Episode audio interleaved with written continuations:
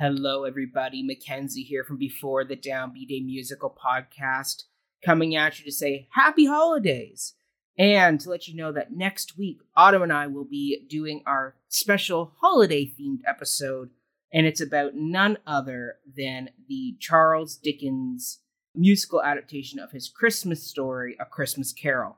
That's right, we are doing the Alan Menken and Lynn Ahrens adaptation of a Christmas Carol, the musical. Autumn and I get to talk all about what we think about how this American team has adapted this very iconic British tale.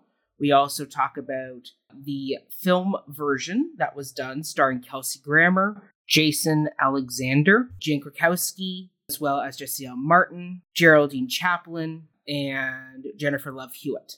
So we get all into that film, and then we also talk all about uh, why this particular musical ran for close to 11 years on Broadway during the holiday season and just kind of why this musical has worked and why maybe it doesn't work now.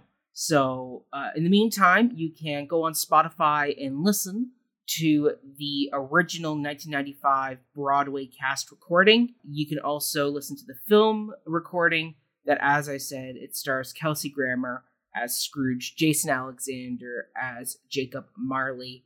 You have Jane Krakowski as the Ghost of Christmas Past, Jesse L. Martin as the Ghost of Christmas Present, and Charlie Chaplin's daughter, Geraldine Chaplin, as the Ghost of Christmas Yet to Come.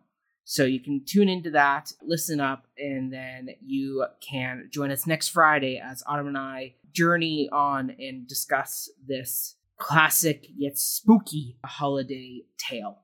Thanks, everybody. Have a great week. Bye.